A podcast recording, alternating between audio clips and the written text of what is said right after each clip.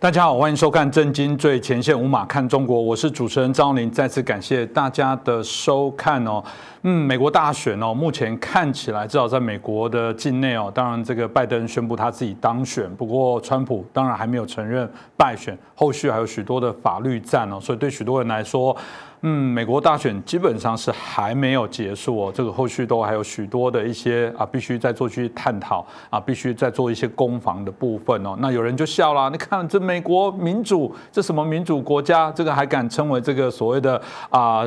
扮演这个所谓世界警察的角色，自己连内部都搞不定哦。那我们看到中国的官媒，比如包含这个《环球时报》就在批判只有发展中的国家才会发生这种选举过程严重的争议哦。那败者还不愿意接受这个败选的结果，所以认为美国的制度哦，应该要好好的深刻来做一些检讨哦。那包含香港的大公报也说，美国选举一场混战甚至随时上演法律大战，真是美国民主哦沦为一个最大的一个笑话。那有些参考消息来说，美国这次大选的乱象丛生，尤其是表现跟美国政客口中所谓的失败国家哦，这个没有这个什么太大的一些差异哦，所以批判美国的民主哦即将走向衰败，认为民主绝对不是一个好东西哦。显然民主的瑕疵还真不少哦。当然这样的说法，我相信哦，每次在留言底下就会引起许多的一个打脸啊。有人说，那请你示范，请你中共示范一个叫做很好的选举制度。有人说，哎，你看美国好好笑，连死人都可以投票。但有人说，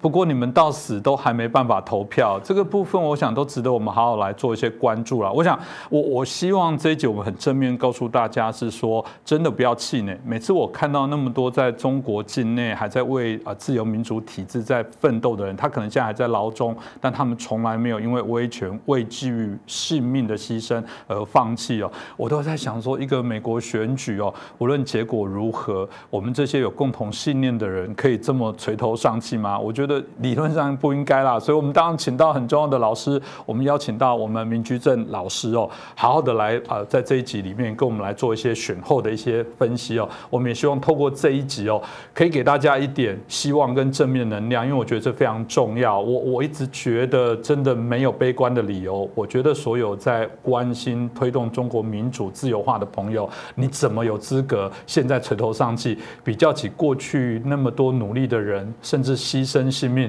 我们只不过在键盘上哀嚎一下。我认为擦干眼泪应该继续走。所以，我们请明老师跟大家问候一下。主持人好，各位观众朋友们，大家好。是老师，我想我们刚在谈这个议题的部分，真的也请你跟大家提一下，因为我想你的粉丝有很多会哀嚎，会如何？虽然我们也认为说这件事情哦，真的还不是底定。我相信美国在整个国内还有许多的讨论哦，这种所谓的乱象，或者是这种所谓的未知，甚至很多人当然寄托是说，难得美国出现一个对于共产党的这个专制本质了解这么清楚的一个种。总统好像看起来是有机会来这个对于中国的这种恶势力来做一些制裁跟抗衡的部分，现在突然变成这样子，那老师怎么看？怎么样跟我们的这个听众可以给他们一些建议？简单说，我们谈的就是说民主政治是不是有缺点的问题嘛？是从我们政治学家来看呢，没有一种政治制度是没有缺点的，因为人性本身就善恶俱全。然后人有很多其实不好的部分，所以你说用任何制度去约束它什么的，几乎是不可能。那民主政治优点，我讲到最后就是它有个最后的自我这个调试能力。我不是说民主政治不会崩溃啊，人类历史上民主政治崩溃过，那么失败过。但是问题是我们回头看呢，在今天这么复杂的工商社会里面，民主制度是我们找到比较好的。能够照顾到最大多数人的利益，而对别的人伤害最小的一种制度，这是我们现在找到的。所以我再说一次，民主不是万能，民主也不是完美，但相对别的来说呢，民主的优点不少。当然，今天大家看到很多民主的缺点，不过我们等一下会详细讨论。所以今天我想，我跟宏林兄谈一下，就是我们准备从比较根本的角度呢，看一下，再回头再检视一下。民主政治，尤其是这次美国选举当中展现出来的民主的运作当中一些缺点跟优点。我想这值得我们好好来关注啦，因为我还是真的认为，就像老师非常同意老师所说的部分，我们从来没有说民主制度是完美，它有相对的一些制衡的机制啦。那这不比我们所刚刚在反讽的说，那。 对啊，选举最要有一个完美的选举，就是不要选举就是最完美。所以中国从来没有这种困扰，因为不用选举就好啦，干嘛无聊？这种他可能还会笑，这个中南海这些高官可能还会笑说真笨。像我们这样子永远可以维续，都不要换政党来轮替，这不是最棒的事情。所以终归回到我们今天当然在谈啦，我觉得这个争议或者这个问题哦，可能对于如果在美国境内的这些观众可能不陌生，因为毕竟您可能比较了解这个美国选举的制度哦，但如果在海外的这些其他关心民主制度的朋友，你可能不大搞得清楚。我觉得了解他们选举的脉络，可以知道这次的纷争，甚至可以了解为什么认为未来还有许多的机会，大家可以再做一些努力哦。所以老师，是不是我们也从一开始来谈说，为什么美国总统的大选会定在所谓的11月的第一个礼拜二哦？这如果是台湾的朋友，一定是投票当然要六或日啊，这个才能让大家可以投票啊，不然这个礼拜二。 这不是上班时间吗？老师要不要说明一下啊？第一呢，美国定的选举制度呢，是100多年前，大概200多年前了。先说起来，100多年前到最后才抵定。那个当然200年选举开始制定，这样一步步这样修订下来，到走到这个100多年前，它大体抵定下来。美国在制定这套宪法跟选举制度的时候，美国是农业社会。农业社会，大家想想看，你的西部电影看到什么？一个人骑着马车或骑着马去赶牛、赶羊，然后去种田什么等等。所以你要知道，他到镇上要多长时间嘛？他到真正到一个镇上要多长时间？可能需要半天到一天的时间。所以第一，它是一个农业社会。第二呢，当时美国的大部分都是信基督教和天主教，就是宗教这个非常兴旺的一个时代。礼拜天要上教堂。所以你不可能说这个定在礼拜天，礼拜六的时候大家是不休息的。现在是周休2日，那时候只有周休1日，甚至就做农民的话，可能不一定有周休的。啊，那所以就是你定在所谓的周末并不合适。啊，那为什么是11月呢？第一，大概差不多9月到10月是秋收时候，秋收完了11月比较有空，所以第一定在11月。第二，为什么是礼拜二呢？我们刚说了。 礼拜天大家上教堂，那为什么不定礼拜一呢？因为有的人家比较远，从他家里要到投票所，可能要走过一天，所以他留一天的时间呢，做投票的这个路程，所以他骑着马车，驾了马车或骑着马，然后慢慢去投票，然后再回来。那你说为什么不定在中间呢？因为有些地方礼拜3或礼拜4呢是市集，大家这边买卖东西，所以你又不能定在礼拜3、礼拜4，所以想来想去呢，就定在礼拜2。那我们不定死一天呢？ 我觉得这是美国的一个比较科学的精神，它定在这个第一个礼拜2，就是如果不碰1月1号11月1号的礼拜那个1号的话，那个周那个礼拜的话呢，定在第一个礼拜2呢，这样大家有点弹性，所以摆在礼拜2呢，一方面是方便上教堂，二方面就是3、4呢可能要去市集要去买卖东西，所以呢定在礼拜2。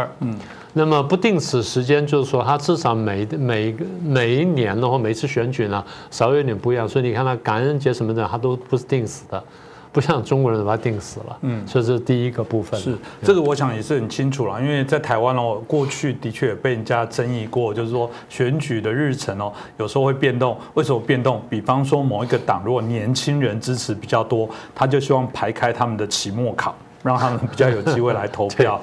这可能大家就担心会不会有些算计了。但这种看起来也是形式上的公平，都不用想未来要选下一任总统的人，你现在都已经知道下一次的投票日是什么，所以从这个时间再反推，某种程度来说，我觉得也没有不好啊。那另外第二个问题啊，就是说。 这一次大家搞不懂，就所谓的选举人制度了。因为以台湾了，我就谈台湾的部分来讲，就票票等值啊，一人都一票啊。今天台湾的首富也只能拿到1张选票。今天我们就算市井小民去也拿到1票。形式上，我们后来直选总统这件事情，我想在西方所称道，因为早期台湾也不是台湾早期要选出国民大会的代表，国民大会代表再来选出总统。后来我们就直选，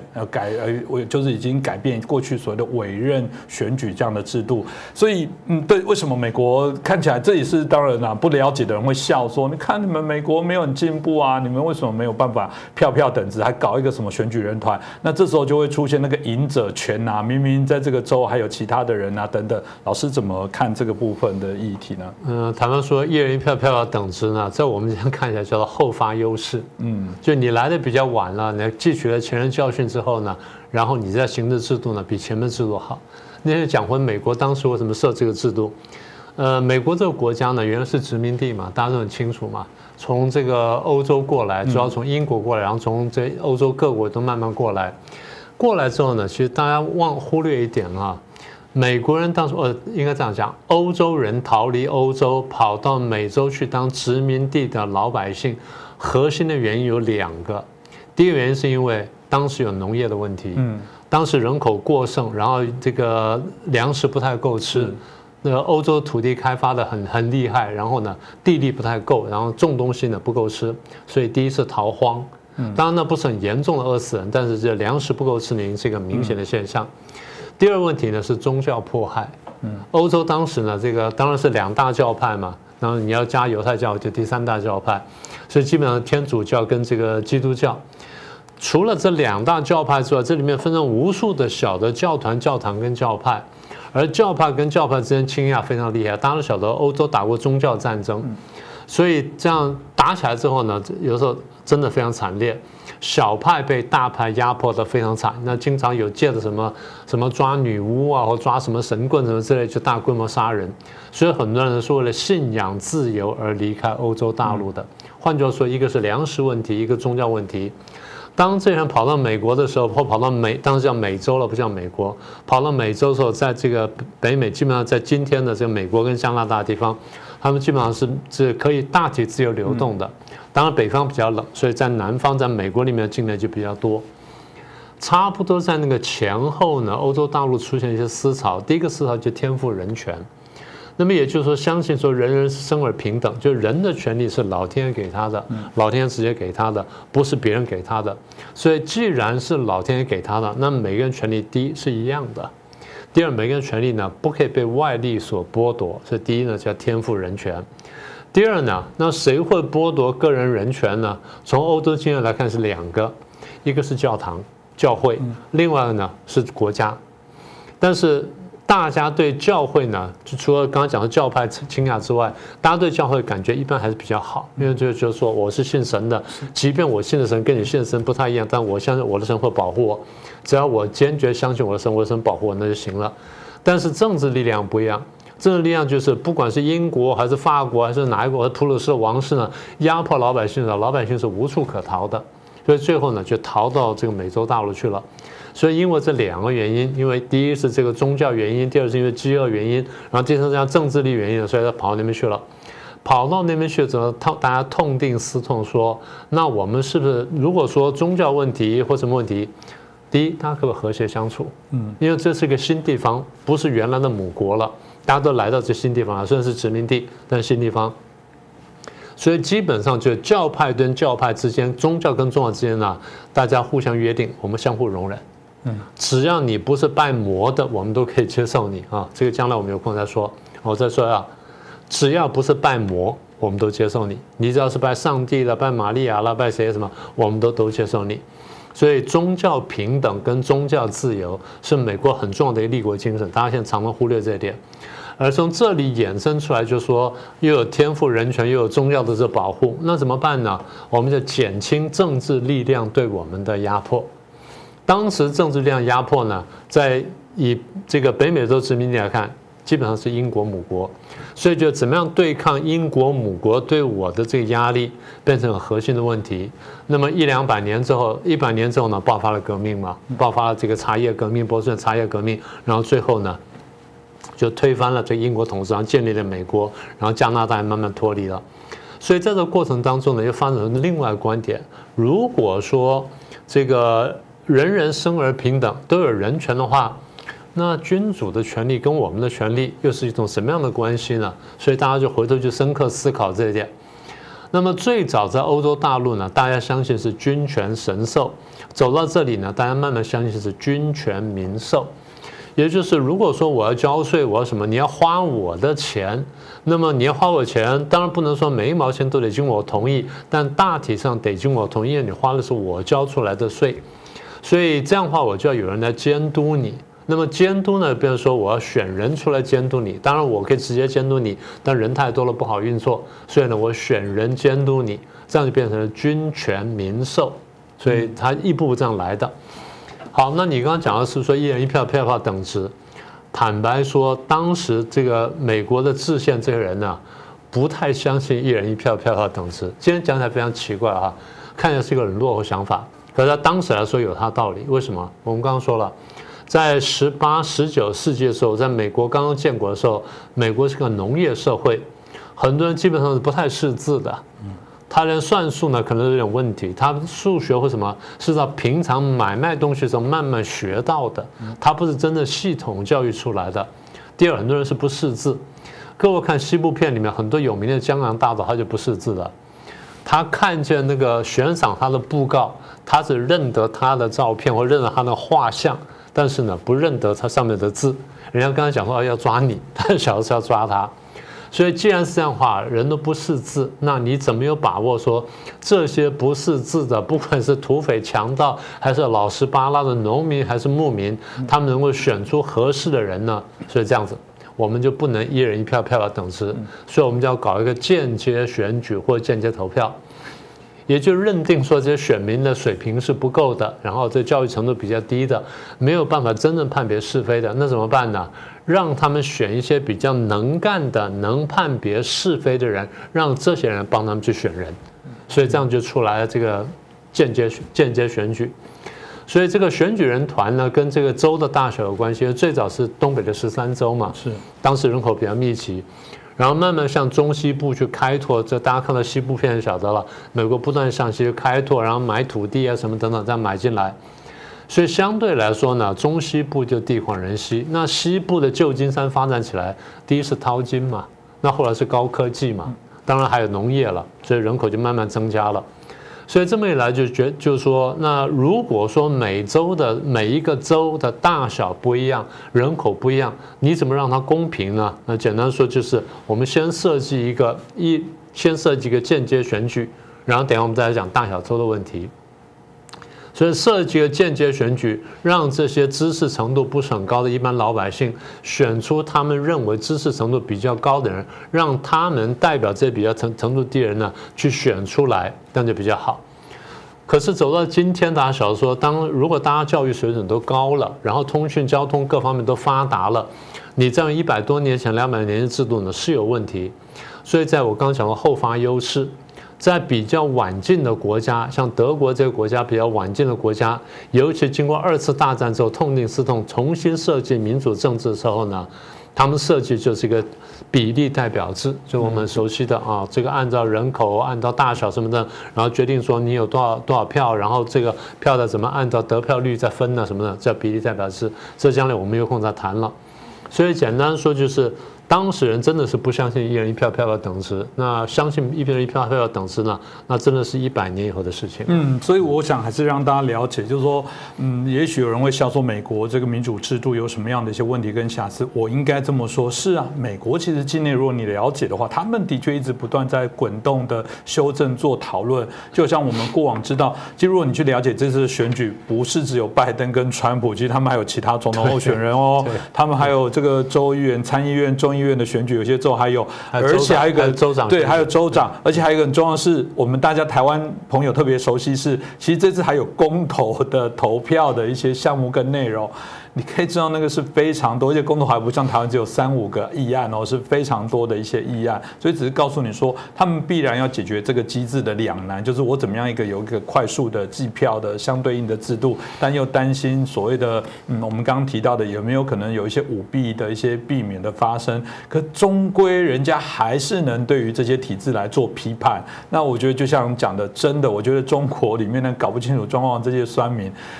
你有办法来做一个题目来问你们哪一家的报纸内部媒体可以做一个报道说，我们中国主席怎么产生的制度较好？你做看看啊，你做看看，你架好你的设计看看啊，你们跟连谈的机会都没有啦。所以我觉得不要去笑美国，必然像老师一开头就讲的，没有人说民主完美，但是它会滚动的修正。以台湾的选举也是啊，大家觉得不好再修正。台湾也开始在讨论所谓的不在籍投票的通讯投票的部分。以美国这件事情，也让同心在说，台湾那种最笨的方法，人要到。千里迢迢要到，到了之后看到你的有投票，拿了选票，手盖了章，身份证拿出来，抱歉，不然不给你投。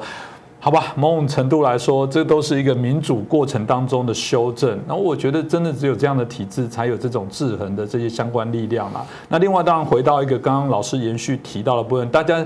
另外一个数字很熟悉哦，一个是270哦，270干嘛？叫做过半。那270的总数就是538人啦，这也很有趣哦。这个随着美国的人口啊各方面的这些相对应的调整，这个数字有浮动过吗？为什么是要538的这个所谓的选举人团的数字呢？这个数字有什么意义？我不知道有没有台湾的民众拿去签牌啊，就是这个538有没有魔力？但老师你怎么看呢？第一句我刚讲有大小州嘛，所以大州小州不只是面积，是人口的多寡。所以当初美国在开国建国的时候，他们在设想这东西，就讲说大州小州呢，人口多的州呢，他如果宰制人口少的州，那就不公平。所以怎么给它公平呢？第一，每个州都设2个参议员，所以到最后现在50个州呢，那就100个参议员嘛。那再加我先说那个众议院，众议院呢，基本上就是人口大小了，也就大州小州呢，怎么样照顾大州呢？按照你人口多寡，然后决定你人口多的话呢，多给你众议员，然后不管州的大小，都给你2个一模一样的参议员。这样的话，小州的平等体现在那2席上面，大州平等体现在说众议员的人数多上面。好，所以众议员最后因为人数不断增长，所以就定下来，定在435。然后每隔5年、10年呢，经过人口调整之后呢，再来分配，有变动，有增减或变动，但总数是435。所以第一435是确定了，第二参议员是100人，所以加起来就是535。那是多了3个哪里来呢？华盛顿 DC。所以538呢就是这样出来的。好，那么刚才这个大家很熟悉了，这半数呢就是270。所以我们现在回到问了说，那平等是什么？因为当时我们大家问说有没有绝对的平等，其实我们回头去看，就是很难有绝对平等。那怎么样给它一个相对平等呢？就是大小呢都用不同的方法照顾到。所以美国设的是2院制啊，参议员跟众议院，参议院跟众议院，然后参议员跟众议员。别的国家上院跟下院。那我们台湾是1院制，所以我一直讲，我说台湾也应该变成2院制。我们参考了欧美经验之后，我们觉得说这个制度比较好，所以是这样来的。这也让大家了解一下。当然，在这一次的选举哦，共和党、民主党这种缠斗哦。大家说从投票率就可以看出来，过去这个历史上我调这些资料，早期刚刚提到这个100多年，更不要讲100多年，如果你谈到的是大概是我们在2000年前左右，他们投票率事实上可能都在5成上下，这一次已经到6成7、8左右，有人说哇，这已经是美国有史以来非常高的投票率。当然啦，就台湾人来说会觉得，我们过去好像在很激烈的选举也有过将近在7成上下，有8成啊，到8成，对，有到8成。到8成的部分这么高，大家会觉得说哇，这个真的是一个不得了的事情。但对美国来讲，事实上他们都已经创下了，大家等于是对于这一个所谓的选举非常的关注。今天也看得出来了，我相信如果有些朋友是比较关心影剧、体育的新闻，你看那些运动明星就一直告诉大家要投票，要投票，的确也是这样的一些氛围，告诉大家不要放弃。我一直觉得好处是，美国一旦形成公民文化的一些体系哦，我觉得某种程度正面来看应该是好的哦。不过大家认为这种势均力敌，老实讲，你说川普在这一次来讲，即便这个形式上大家认为拜登好像过了这个选举人票，虽然后续还有一些法律诉讼的争议，但大家也说不要忘记了，川普在这次选举远高过他在前一次的选举，甚至总票数都高过大家认为最近期比较受欢迎的这个总统候选人奥巴马，实际上都超过。所以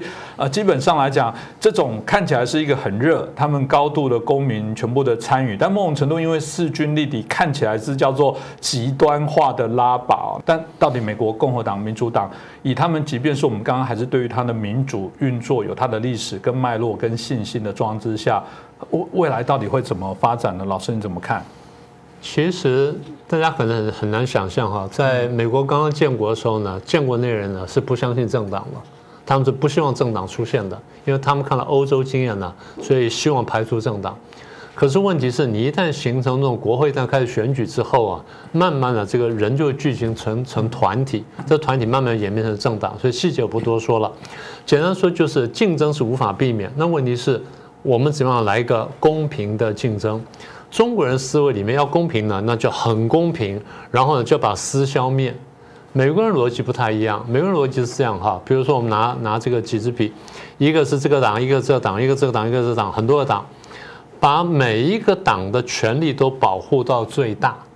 这样看起来不是说就没有空间了，有空间，因为当保护每一个党保护到最大的时候，以不伤害别的党为度，所以保护甲党到最大的时候，不伤害乙党、丙党、丁党；保护乙党的时候不伤害甲党、丙党、丁党；保护丙党的时候不伤甲乙丁。所以每个这样做，最后的结果就是在各党的中间反而出现一个公领域。这个逻辑很奇怪，对不对？可是非常清楚，也就是当法律保护每一个党或每一个参选人都到极致而不伤害别人的时候，中间反而形成了公领域。这个公领域就是公平的地方。中国人想法是消灭每一个私，这样就没有问题了。不是的，因为私是消灭不了的，这是一个基本的逻辑。当大家认为说私不可消灭，私必须被保护跟尊重，而大家的私都被同样保护的时候，公领域因此而产生。这是我觉得是美国制度精彩的地方。这个我刚刚讲的平等呢，这个真的叫立足点的平等。那么也就是说，对每一个人来说，对每一个政党来说，他都可能选赢，他可能选输。选赢的时候执政，选输的时候在野。那么保证选输的人将来有机会再执政。选赢人选的不好，将来会输掉，会去在野，所以这个游戏规则因此而出来。但是如果说有人蓄意破坏游戏规则的话，那就没有办法了。所以在原来制度设计上面，第一是三权分立，行政、立法、司法，权力分割之后呢，就限制了政府对人民压迫的可能性，因为有司法跟这个立法的力量去约束行政权。那么另外就是除了内部分权的制衡之外，还有外部的监督机制。最早的外部监督机制就是反对党，后来的外部监督机制呢就是媒体。所以内部呢有分割而制衡，权力不会太过集中，不至于滥权。然后外部呢又有政党跟这个传播媒体，跟现在有社交媒体这样去约束，这样子使得运作呢相对会比较好，但不是没有弊病的。当然啊，当然我们看起来这么两党现在因为这件事情产生一个比较激烈的一个所谓冲突啊，也显然说在这样机制里面，这种到极端化、剧烈化啊，对有一些啊我们谈到的这种极端的分子，甚至严重一点是外国势力对于他们的一个干扰来讲，老实讲，我相信以前有，以后也还是会存在了。所以这种激烈的争斗之下，当然是好是坏吗？总会让人家觉得说，他就会让敌外的敌对势力有很好的渗透借口，就好像我们谈中共，我相信对美国这样的大选，有人说一定非常开心，有人说中国一定希望美国继续乱下去，最好这件事情4年后都还没有，就内部美国没办法纷争解决之前，他是没有多的余力去关注外部的这些事情，特别是就没有时间来制裁或者是来这个好好的对抗中共那会这样子吗？我不知道这种政党竞争激烈到底好或坏，需要去做一些改善吗？老师怎么看？应该这样说了。我们刚刚讲不是说没有完美的制度嘛，但是民主政治和政党政治的好处是它有一个自我疗愈的一个功能，有自我疗愈的机制。我先说民主政治有没有缺点？有缺点。第一呢，相对来说效率没那么高，因为它有个人去约束你啊。你本来想这样做，如果没人管你的话，你就做到底。那做对了呢，可能非常好。但缺点就是，当有人在约束你的时候呢，那就可能是没有效率，而且争执的时候看起来很混乱。那其实我们的立场也看过，民主政治会失败啊。美国的南北战争就是民主政治失败嘛。但反过来说，民主政治有什么优点呢？第一，我们刚刚讲说，最早这些人逃到美洲来的时候，他是逃避宗教的压迫跟逃避国家力量的压迫嘛。那现在宗教如果说大家能够互相尊重的话，那宗教压迫就变小了。那怎么逃避国家力量的压迫呢？你说光倡导人权那是不够的，所以我刚刚讲说对政治力量加以约束。所以约束的政治力量，它的缺点就是没有效率，但它优点就是因为不是那么有效率，所以公权力或是政府对个别老百姓的压迫可以减少非常非常多。反过来说，对人民的保障比较大，保障什么呢？保障人身的安全，保障生命，保障自由，保障财产。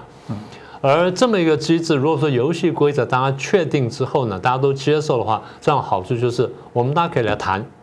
因为我们平等了嘛，你跟我一样平等了，在平等基础上，我们来谈修订规则，规则修订到说能够适应现在的社会变迁，但是同时不减少你我的利益。所以大家说啊，法律战打得一塌糊涂，不，法律战恰恰好说明民主政治的自我疗愈跟生命力，不就这样子吗？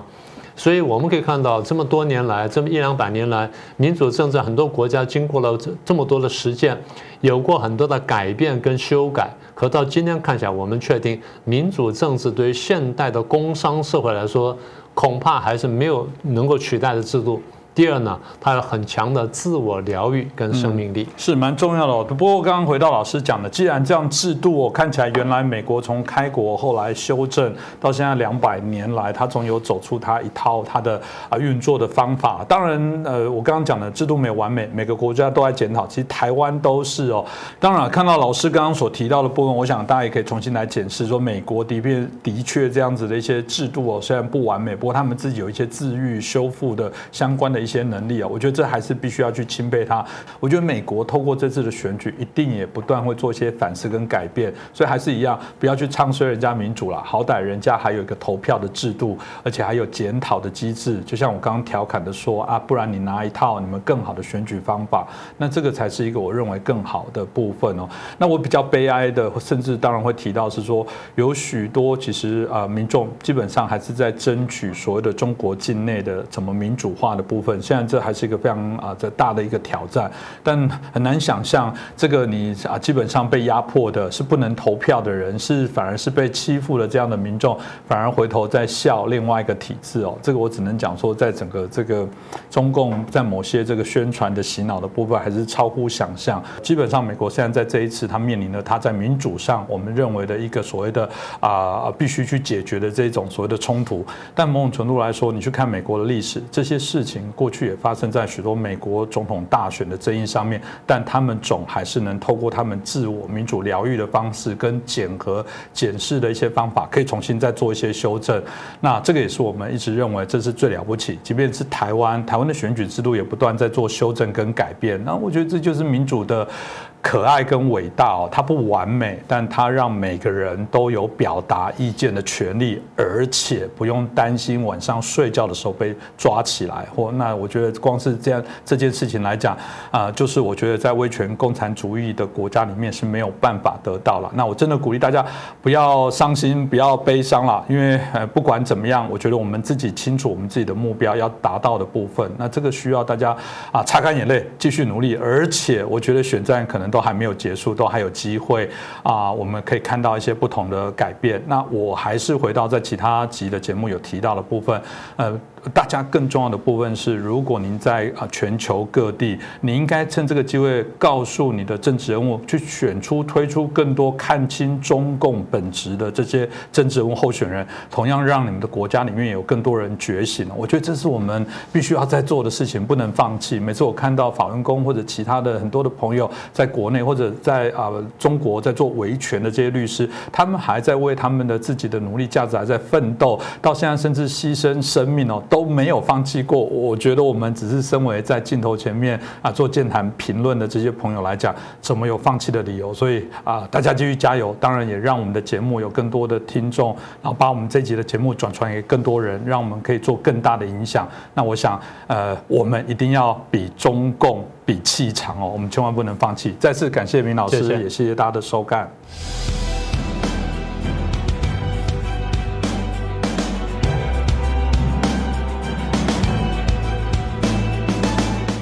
大家好，欢迎收看《震惊最前线》，无码看中国，我是主持人张宏林，再次感谢大家收看我们的节目哦。当然最近大家很关注的就是美国大选的部分了。我想我们在节目当中也会陆续的在许多集的节目当中，好好来让大家探讨后续的相关的一些变化啊。在10月23号，金当局哦有主办了一个抗美援朝70周年的一个纪念会哦。哇，抗美援朝这件事，我想朝鲜战争对中国来讲是在过去的一些在历史上来讲，他们认为是一个很了不起的重大的胜利哦，因为他们认为说，我们打败了美国，没有这种战无不败的这样的一个状况哦，一定就是能打破他的一些神话。那他提到了这个任何霸凌行径都是死路一条，当国家安全、主权、领土受到威胁的时候，必将做出迎头痛击哦，然后警告这个美国，如果这个在其他议题同样是这么做的话，我必得让你头破血流。其实有人说过，哇，这但是这个近年来这个中国当局对于美国这个整个国家作为一个最严厉的相关的一个用词跟警告，那这个到底有什么样的一些意义跟氛围哦？但这个议题我想值得我们好好来关注哦。那特别大家在前面有看到我们有一本书哦，曾经以为中国最幸福，那为什么要介绍呢？当然我们就邀请到这本书的作者，我们这个产经新闻的台北支局长矢板明夫先生来帮我们这个好好来介绍。我们是不是请矢板跟我们的观众朋友问候一下？主持人好，大家好。是矢板先生，我们刚刚提到了，就是说看起来中国在这个美国大选之前呢，做了许多非常强硬的这些动作。那当然朝鲜战争主要是朝鲜发动的。那当然这个中国支援朝鲜，然后派了将近100万的战俘。当然台湾有些历史大概也清楚知道说，有很多是当时可能是国共战争的时候，干脆就把一些那时候的战俘这个是非自愿的部分送过去，但结果也造成了20万人的。这个伤亡这个事实上是的战死他乡，这事实上是非常的惊人。那当然他们这个没有为这件事情这个有任何的反思，反而觉得说这是了不起的，这是对抗美国非常重大的一些胜利。那似乎就是不惜代价，所以也提醒美国说，一样，我以前如果都有办法用人海战术来打败你，我毕竟还是全世界人口最多的国家，我一样用这种方法，一定有机会把你美国整个给拖垮。但事实上真的是这样子吗？首先呢，我觉得这个朝鲜战争呢，我觉得它大部分中国的国内，在中国多少年的教育，对朝鲜战争大家都没有缺乏一个正确的认识。那我们现在看起来呢，就朝鲜战争呢，当然是大家都知道是金日成他突然间就是南侵，就是他企图统一朝鲜半岛。那当然这个有一些民族的方面的感情在里边，也有一些意识形态的东西在里边，但是更重要的呢，其实我们看后来的朝鲜就知道，它是个金家王朝，它是为了他们家族能够扩大地盘，能够让他们家族更加作威作福，而形成的一个东西。等于中国呢，帮助了这么一个邪恶的政权。那么结果呢，就是如果说中国不出兵的话，这个北朝鲜的金氏政权当时就垮掉了。那但是因为中国帮助他。所以这个政权后来又持续了70年，70年以来呢，他们在后，我们现在看金正恩就知道，就是他们完全是世袭制嘛，然后世袭制之后就把自己的姑父在会议中拉出去枪毙，把自己的哥哥杀死在马来西亚的机场，这种连对自己家人做事都无法无天的这么一个政权，何况自己的人民？他们这么多年生灵涂炭，有多少次大饥荒，饿死了数以百万计的，或者有人说这个加在一起可能上千万的这个非正常死亡的人数。那么在这么一个政权，那么中国去帮助他们，这个当然是现在对朝鲜的人民来说，这个是陷朝鲜人民于苦难的一个事情。这是第一点。然后第二点，对中国来说，我们现在很多历史都表明了，中国来说，当时中国的政治局，中国的就是主要的领导人都反对，只有毛泽东一个人要打。是，然后毛泽东就是说一言九鼎嘛，就把真正入朝作战加起有200万以上的这个志愿军，那么去打了一场，这个对中国自己来说是完全没有必要的战争。那么现在中方正式发表是有20万人左右的这个战死，实际上要比这个多3、4倍左右的数字，大家都有数字在这里。那么在这种情况之下，其实呢，这个朝鲜战争发生之后带来了什么后果呢？当然有这么，就是中国其实在从鸦片战争以后。 到了将近100年，终于出现一个统一的国家，大家可以结束这种流离失所的生活的时候呢，又参加了这么一场不必要的战争，使呢，一个是呢，中国的知识分子对共产党的政权发生了怀疑，第二呢，是中国从此呢和世界上的主流国家。 为敌，所以被严重的这个经济制裁，这个副作用就是后来发展到了中国的反右，然后这个大跃进，因为国际社会制裁中国，中国才要大跃进嘛，然后还有后来变成的这个困难时期3年大饥荒，然后再加上文革，等于说中国的一切的不幸的。 开始也是从朝鲜战争开始的，那么其实中国人民也是饱受灾难的。那么作为中国的国家领导人呢，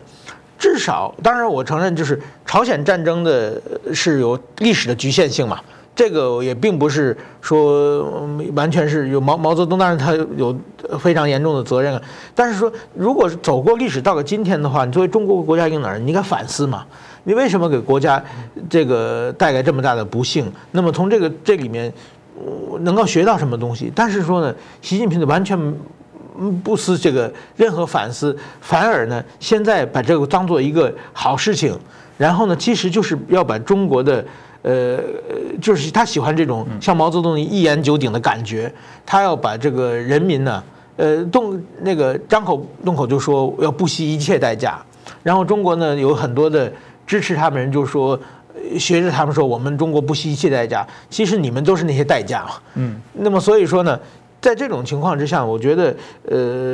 他现在呢，因为他这个政权上内忧外患都非常严重的情况之下，所以说呢，他再次把这个朝鲜战争的事情说出来，企图的鼓舞国家的士气。其实这种事情呢，如果说这是很可能呢，会把这个中国人。 带向另外一个灾难。这个当然也就是他对于战争的部分不断在提起。我相较起来啦，朝鲜战争那时候中共的军力比现在来说，我们当然承认说现在的兵力更精壮。但从这角度来讲，他就告诉你说，我以前都敢这样子，我未来我可能产生的对你的打击的，你要付出的代价更大。当然回到这个这一次我们看到这个中共的19届5中全会这个我讲大家也。 很关注哦，我们看到当然有关香港跟台湾的这些议题哦，或者我们刚刚提到的西藏啦、新疆啊等等这些联动的人权的，或者是相对的这些国家体制的部分，一直都引起许多的一些关注哦。那比较特别的部分哦，在这一次的公报里面，有关港澳台的比例哦，相较在过往来讲大幅下降，加有人说也不过几个28个字左右而已哦。那不提一国两制跟台湾啊，那中国不提一国两制，可是又。 不断的军机在扰台，到底他在安什么心呢？我觉得就是说，首先呢，我觉得这个中国呢对这个台湾问题呢，我觉得这2年呢，它是一个非常举棋不定的一个状态。就是说，2019年的1月2日，习近平提出了这个一国两制。 的台湾方式解决这个问题，其实这个是一个完全是不符合时代的，也完全无视于台湾这个民意的，是在和胡锦涛政权比起来，是一个对台湾政策的解决一个严重的倒退。这个当然是不可，就是说完全不能为台湾人所接受的。所以习近平这套提出这套论述的话，它结果呢就是变成了这个蔡英文的最大的助选员。是。 让这个蔡英文的这个声势提高很多，所以台湾人通过这个选举1年之后的选举呢，明确的拒绝了。然后呢，另外一个他提出以后呢，让台湾的这个在野党这个国民党本来它是有一个九二共识为方针的实现这个两岸问题的这么一个比较相对的比较完整的这么一套定海神针。对，结果那么他把这个习近平把它和一个两制联系在一起的话呢，一下子国民党也找不着方向啊。所以说在国民党内就出现了严重的分裂的状态嘛。到现在为止，对怎么办这个9二共识、1国2制，其实还没有弄清楚。那么其实呢，就是中国的习近平提出这个方法，很明显失败了嘛。台湾的不单是这个执政党不接受，在野党也完全就是陷入一片混乱。这个时候呢，他就后来呢，就是说，比如说突然间又提出了一个今年的5月份的这个李克强的政府工作报告上，又突然就不提了，然后后来又再开始提，然后呢，弄了半天就找不清楚了。所以说呢，我估计他们还在犹豫。现在正在想新的对台湾政策怎么办。那比如说还有一个从早就是说，因为这次这个台办主任刘捷一，他今年台湾大选之后马上这个中纪委就去搜查台办了嘛，就很明显台办做事不利嘛，花了那么多钱对台湾问题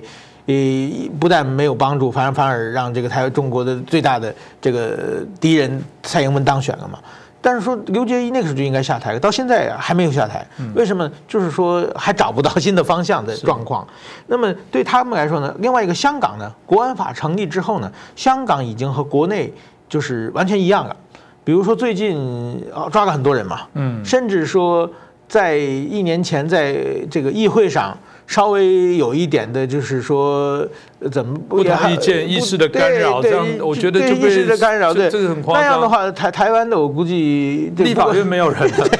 我之前在做国会监督，因为知道说啊，既然有这个对意识的干扰，因为意识攻防在民主国家是常态。我反对你，我用各种方法讲话，一直讲干嘛？这在香港立法会竟然叫做干扰，对，就抓起来干嘛？对，所以说什么香港已经变成中国国内的一样，恐怖政治已经完全渗透香港每个角落了嘛。所以对他来说呢，香港问题已经解决了，台湾问题呢是没办法解决，所以两个都不用写了，所以就变成这么小了。当然，我想他这个还有中国这个军机犯台问题呢，我认为他是完全没有想就是说他不是想真正的在武力进台湾问题，而是呢，就是其实台湾的政策。这么多年维持就是台湾不独，中国不武，美国模糊，这是基本上是台湾政策一个基本的平衡。那么现在其实很明显，美国的川普政权，它在台湾的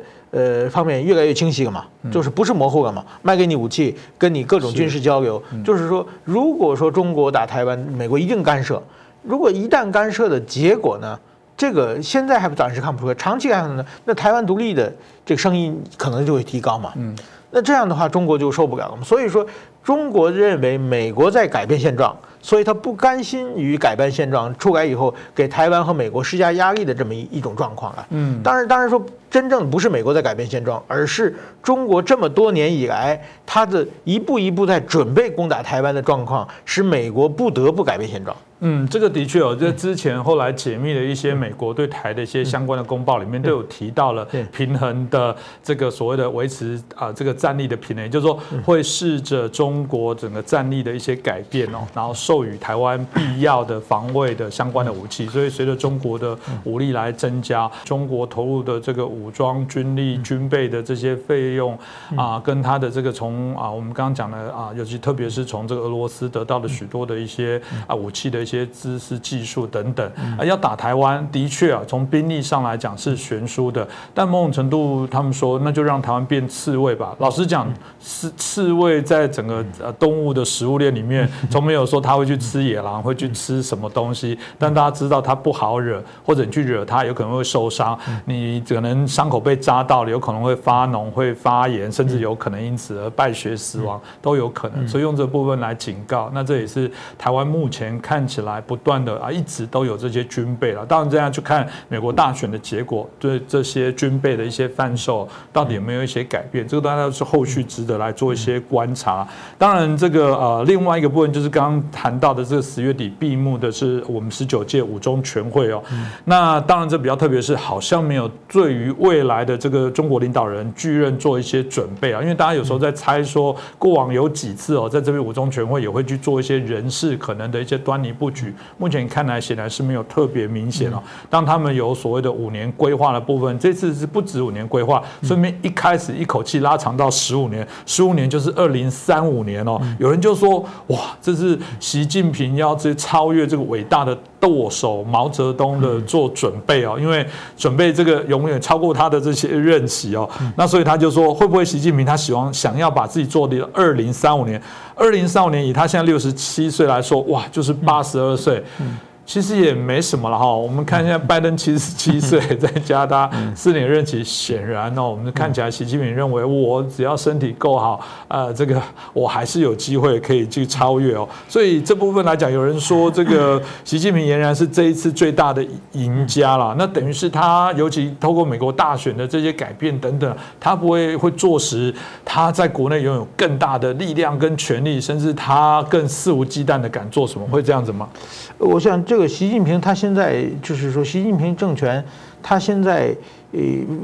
最想做的一件事情，其实就是连任了，因为他这个在政权之内，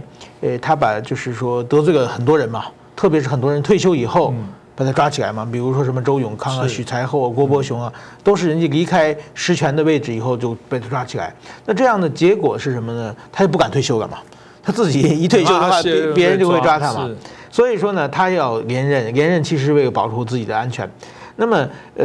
刚才讲这个15年嘛，这次突然间就是说计划嘛，中国就社会主义国家都讲5年计划嘛，或者是100年计划，这个都可以理解，一个长期的一个短期嘛。15年计划不长不短还偏短，这种15年为主的，就是很明显是为习近平量身定做的嘛。今年67岁，15年后82岁，和毛泽东一样。去世的时候一样嘛，至少要做到82岁。当然说呢，本来呢这一次在这个五中全会之前呢，从北京传出来很多小道消息，有什么习近平要当党主席，这个李克强要当党的副主席，什么王岐山要退下来，那个中央组织部长陈希要接王岐山，等等等等各种各样人事编举啊，那个上海市委书记李强要接国务院总理。等等等，这些小道消息呢，很明显是有人放话。就是说，如果说一个人编的话，不可能编得这么全嘛。而另外一个都是很接近习派的。那我想呢，这套名单呢，就是想在2022年的这个党大会之后的新的习派希望的这个人事布局嘛，就是把不听话的人或者是架空，或者是排除去。政权中枢，把那些听话的都弄进来。那当然说，你要是做这个事情的话，那你到底想做什么？比如说，你有15年任期，就是比如像美国川普嘛，让美国再次伟大，这也可以嘛。这个日本过去安倍政权，他上来他要修改宪法，就是政权你要有一个明显的目标，特别是你如果有一长期政权，比如习近平从现在开始还有15年要做，那他能做什么呢？就是说。一定是我想，就是说，他的口号是中华民族的伟大复兴嘛。那中华民族伟大复兴，第一个呢，就是说前提条件要领土统一嘛。你要自己又说强国又复兴啊，你不能说你主张的领土还被外国占着，还或者没有说。所以说呢，比如说台湾问题，比如说南海问题、中印边境问题，跟日本的这个钓鱼岛这个问题，这些问题的话。他如果说做，他一定要做嘛，但是说呢，基本做不到了。就是说，我们要客观的想一下，他就是说有些事情是主观想做，实际做不到的。那做不到的话呢，他就而且他权力呢也受到这个国内的挑战，因为中国现在已经不是高度经济成长期了，他的权力不可能很安稳。所以我想他如果真要在研究15年的话，他一定学毛泽东，再搞一次文革，让中国人自己斗自己啊。这样的话，他保持他的权力才能安定啊。所以说，我觉得如果真这样的话，那全体中国人民会再次陷入不幸。 啊，这个当然是我们不乐于看到的部分，因为我想我很清楚，大家也知道会收看我们节目的部分，就是我们对于中国共产党这样子荼毒生灵哦，然后就压制我们认为普世的这些价值，我们不以觉得不宜，然后也不该，然后对于我们希望中国去争取民主自由的这个方向来走，所以看到这样政权如果不断稳定的在做这些掌权，当然不会是我们所乐于看见的部分啊，这个也是我们一直觉得要解决中国的问题哦，真的不是透过各式各样的方法，就最简单的方法，就让它民主化，你才可以解决全世界所有那种在追求这种普世价值的朋友们这样的一个担忧。当然，回到习近平，我们刚刚讲的自我感觉还是非常好。那他说这个习近平的很厉害哦，他提到的就是说新疆的问题明明大家都还在做这个许多的讨论哦，他说新疆工作取得重大的成效，各族的群众的获得感、幸福感跟安全感不断的做一些增加，然后他认为这个事实上中国的人民哦是拥有前所未有的幸福感啊，在全世界各地抬头挺胸，因为经济的一些发展，你看我们还可以在很多地方啊都可以去做许多的这些所谓重大的一些贡献，去输出、去帮忙，在“一带一路”的过程当中，我们可以做这么多啊，对于整个全世界友善的一些事情哦。当然，相较石板先生哦，这个10月份在出版了一本《曾经以为中国最幸福》哦，这个里面也谈到了，对啊，曾经以为，但一定被挑战了。什么？曾经以为，我现在还是认为，在中国还是最幸福。当然，这部分真的就被许多的民众来做挑战，特别是我觉得在中国的朋友，他认为我们过得还不错哦，我们。非常好啊！你干嘛唱衰哦？就是以台湾的说法，要干嘛唱衰我们中国不好？你们是眼红吗？你们一定都是反动分子，见不得中国越来越兴盛强大，是这样吗？那这个人就是，就像我曾经以为中国最幸福，后来我通过学习，通过思考，我发现中国并不幸福。那么我想刚才说这些话的人呢？还是可能我小的时候那个精神状态了，那么，怎么说呢？我退一步想，我过去呢，做记者的时候呢，刚我到日本以后，后来大学毕业，又在有一些经历以后，最后我当记者的时候呢，记者是工作是为什么而做？当时我的前辈告诉我呢，说记者要做3件事情，第一件事情呢是要为这个被隐瞒的真相。 你要给它挖出来。第二件事情呢，要把这个世上的不公平的现象给它曝光。第三件事情呢，是要为弱者发声，把弱者的声音说出来。那其实呢，在日本做这3项呢，做记者呢，这3项都很没有成就感。为什么呢？就是说。 隐瞒的真相挖出来太难了，当然一定有啊，太难了，这大家竞争嘛，谁能挖出来的这个记者就可以得大奖的。然后呢，不公平的现象呢，很多人都在尽量的，比如说议会啊、议员啊，已经在解决这个问题，很多在解决，对不对？如果真正不公平的话，马上就会被人发现。那么替弱者发声，替弱者当然存在，但替弱者发声的有很多人嘛，各种团体、各种团体的人嘛。那么后来呢，我派到中国去了，我一看我。 好有成就感啊！全是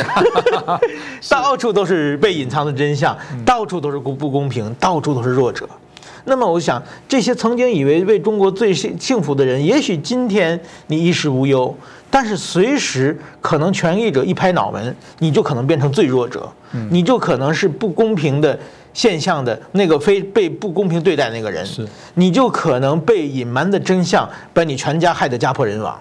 那么，所以在中国的时候。 这些问题是得不到解决的。中国的记者不敢，没人做这些事情。那么，其实我当记者的时候，是日本记者，我们要做的事情就是说，当然我们要报道中国嘛，但是很多很多的上访者去找我们就是说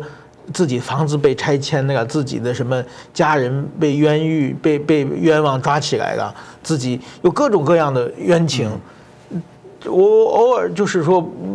我们报纸不可能每天都报这些事情嘛。有特点会有一段时间我会写一些，但是写一些呢，就有的时候就是外国媒体报出来以后呢，他们当地领导会重视。就真的给他解决的事情，当然很少了。就是100件，不光是我，所有的外国媒体写出1000件的话，会有1、2件解决问题。但是这是解决率非常高的，在中国。所以说这些上访人天天去找我们。那么，当然我们觉得自己也能为他们做的事情很少。其实我在书中也写了一些这样的事情。后来呢？我在就是说，因为我在中国做10年记者，经常写文章批评中国嘛，就是按您说唱衰中国嘛。然后呢，就是中国的官方的人就找我谈话嘛，请我喝茶嘛，就说哎，你在中国长到15岁，你应该感谢中国，对不对？你为什么天天的批评我们？然后我认为呢，我感谢中国的方式。其实就是把这些真相、这些不公平的事情、这些弱者的事，他们的声音说出来，这样的话呢，中国才能更好，而不是呢为这些当权者替他们发声，替他们去压榨这些弱者。所以说，我认为我就是给中国报恩的方式呢，就是要把。做这些事情，所以这本书中我也写了很多这样的现象。我觉得矢板先生刚刚提到一句话是值得啦。我觉得中国许多在追求自由民主的朋友，你应该要看，你真的分得清楚谁在帮你，谁在害你。许多的一些批判，有时候的目的是为了让你更好。当大家都不批判，大家都相怨的时候，那时候才是一个我觉得最恐怖的时候。所以我觉得矢板先生刚刚提到的，你们觉得我应该要感念中国当初给我在年轻的时候在这边生长养分，有啊，我感谢他。就是我想让他更好，所以我揭露他的不公不义，他弱势的部分来走。其实中国让我觉得很痛恨，跟我认为为什么我觉得大家对于这样的一个体制会去挑战它的原因是，我看到有许多是维权的律师都被整肃。维权律师是什么？就是当他有人遇到不公不义。当你要去对抗一个政府这么庞大的体系的时候，他愿意来帮小老百姓发声，说：“哎，你的程序有问题哦。”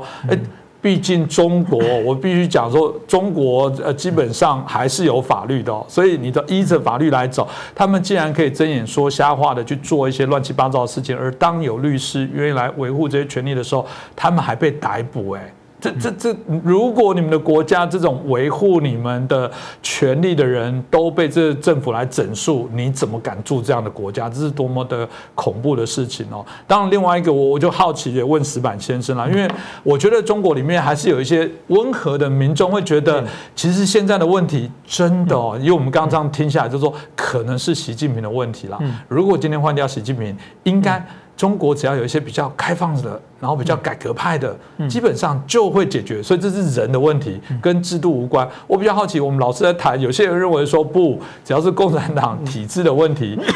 换谁来他都不会改变，那是根本的体制要去刨除，还是没有真的换人就可以解决？你自己怎么看待这样的一个状况？我觉得最重要的是体制的问题。我想，如果说习近平本人。作为人和人的接触的话，也许不是一个坏人，因为如果他在生活中是我们的朋友的话，但是说呢，他的也许是就是当体制当他高高在上的时候呢，他的一句话或者下边揣摩上意，就是说为了迎合他，为了自己在他面前有一个好印象而去做很多虚假的事情，